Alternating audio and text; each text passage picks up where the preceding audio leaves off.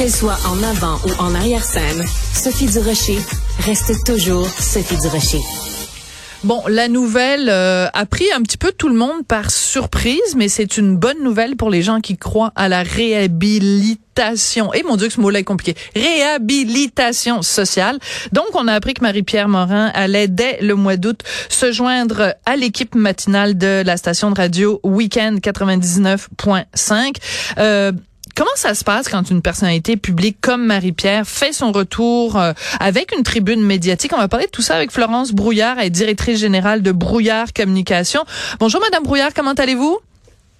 Ça va très bien, merci vous? Moi, ça va très bien, euh, pas aussi bien que Marie-Pierre Morin, parce que j'imagine qu'elle doit frétiller de joie quand même quand on a perdu comme ça euh, tous ses contrats et que petit à petit, on fait son retour dans la vie publique. Ça doit être un moment quand même euh, rassurant. Comment vous avez réagi, vous, première réaction, là, à chaud, quand on vous a dit, bon, Marie-Pierre Morin, elle va avoir un micro à Montréal, dans une station de radio, ça a été quoi votre première réaction? Pas de surprise, euh, vraiment. Moi, je m'attendais à ce que ça s'en vienne. Oui, oui, là, avec, tu il y a eu beaucoup d'étapes dans sa réhabilitation, euh, beaucoup d'étapes assez médiatisées. Elle a quand même fait les choses parfois un peu trop vite, mais en ordre. Puis avec l'entrevue avec France Castel, tu que tout le monde a vu il y a quelques semaines. Moi, je sentais qu'il se, tramait quelque chose. L'idée, c'était maintenant de savoir ça allait être quoi le prochain step, c'était qui qui allait lui offrir le prochain contrat. Euh, puis voilà. Donc, ça m'a pas surpris. À la radio, pourquoi pas? on la voit avec euh, Grain d'espoir dans le podcast. Elle est très bonne. Puis c'est probablement aussi une bonne chose à mon sens. Euh, tu sais, je réfléchis pendant que je parle, puis je me dis, ben elle, elle, va être moins, euh, son image va être moins mise de l'avant, je veux pas. C'est sa voix, hmm. c'est les discussions, la profondeur. Donc tout ça fait 100% du sens. Puis évidemment, ben c'est un très gros coup pour week-end. Donc euh, eux là, ils doivent, ils doivent être bien contents de leur shot en ce moment. Oui. Alors, j'ai intéressant ce que vous avez dit. Vous avez dit des fois, elle a fait, elle a passé les étapes vite, mais l'important c'est qu'elle les ait faites en ordre. Alors, vous, évidemment, comme euh, comme directrice dans une, agence de communication, bien sûr, quand vous conseillez vos clients, vous les conseillez sur un ordre, une marche à suivre. C'est quoi cet ordre-là? Ben, il n'y en a pas une définie et définitive. Tous les cas sont différents. Euh, les niveaux de sensibilité également sont toujours différents. Euh, donc, ça dépend. Quand il y a des, dans certains cas, quand on parle de crise, il y a parfois des victimes présumées. Euh, parfois, il y, a, il y a des processus judiciaires aussi. Dans le cas de Marc-Pierre Morin, c'était pas le cas.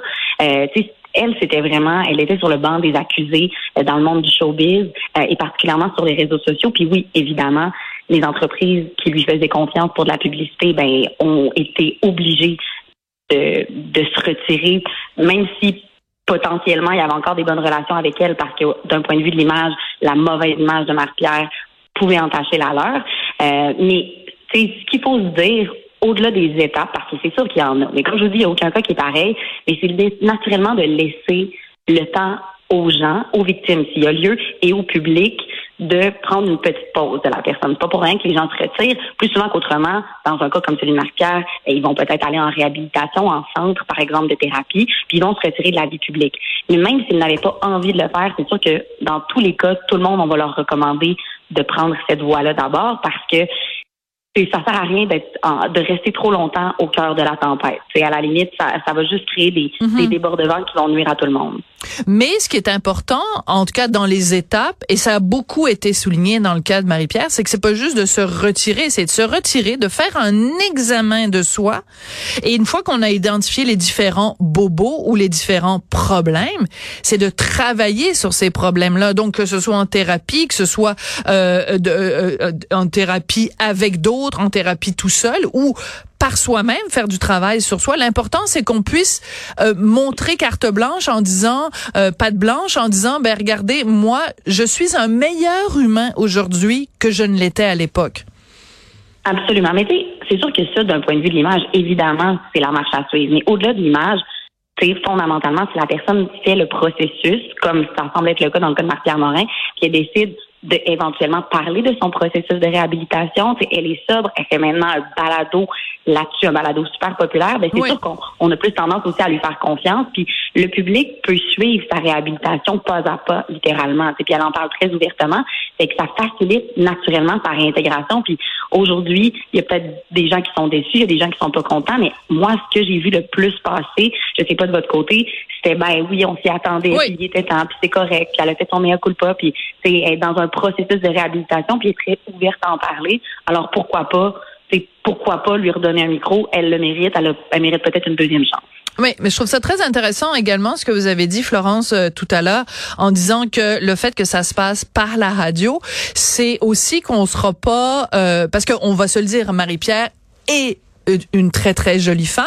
Ça lui a sûrement euh, nui par certains côtés. Ça lui a, ça l'a aidé par certains côtés, mais justement en faisant un retour qui n'est pas euh, devant une caméra.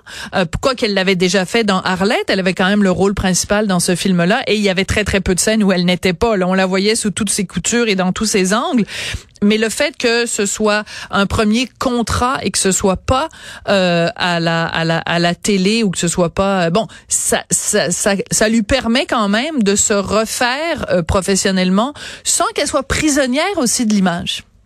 100 100 puis j'ai l'impression que ça a fait partie de son processus décisionnel. Ben, je lui souhaite en tout cas parce que je pense que comme les femmes en général qui sont sur les feux de la rampe, peu importe qu'elles soient jolies comme les Marie-Pierre, sont toujours un peu prisonnières de leur image. Vous savez, vous êtes sur des plateaux de télé. Bon, et tout le monde passe des commentaires sur qu'on porte, qu'on porte pas notre vernis à ongles, notre maquillage. Euh, puis Marie-Pierre, ben, dans son cas, c'était évidemment exacerbé. Donc là, le fait que ça va être ses propos, ses réflexions qui vont être mis de l'avant, ben, je pense que ça doit être aussi très réconfortant probablement aussi pour elle. Elle doit se sentir légitimée naturellement dans le processus parce que c'est pour son contenu et non pas son contenant, c'est cliché, mais, mais c'est ça. Donc, tu sais, somme toute, moi, je suis pas surprise de, l'annonce d'aujourd'hui, puis je lui souhaite naturellement la meilleure des chances. Mais je me pose quand même la question, puis j'ai pas eu le temps de regarder si euh, les gens qui avaient allégué des choses à son sujet, je pense évidemment à Safia Nolin, si elle a réagi publiquement ou si elle a l'intention de le faire. Euh, je, je, vous me prenez de court parce qu'en effet, je suis pas. Oui, alors euh, je, on, ma collègue Marianne Bessette, qui est journaliste à la recherche, va aller vérifier de ce pas.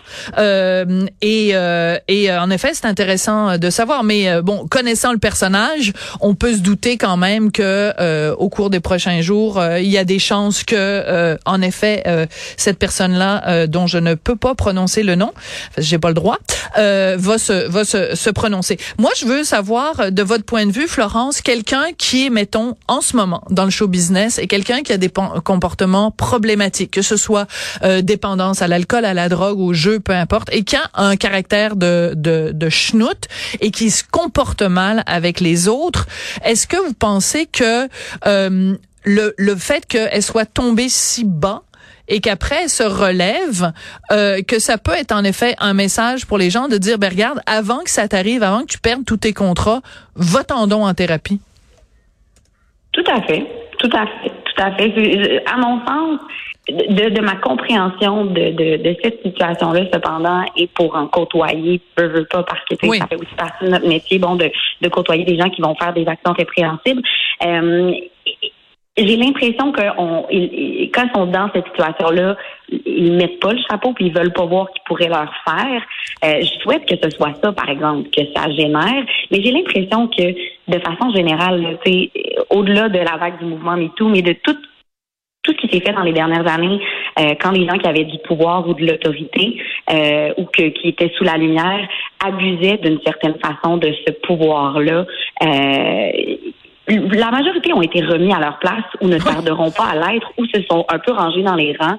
Euh, ça fait comme un genre de ménage naturel. C'est vrai, c'est bien dit. On va se quitter là-dessus, mais c'est très, très bien dit, euh, Florence Brouillard. Vous êtes directrice générale de Brouillard Communication. Ça a été très éclairant de vous parler. Merci beaucoup. Je voudrais remercier également Jessica... Euh, Jessica, ben oui, Giroux à la réalisation de la mise en nom de Marianne Bessette à la recherche. Merci beaucoup et on me confirme, Marianne me confirme que pour l'instant, Facebook, Instagram, euh, Twitter, euh, Snapchat, euh, wing wing bang bang boom boom, il n'y a pas eu de réaction de la part de la principale victime de Marie-Pierre Morin. À très bientôt.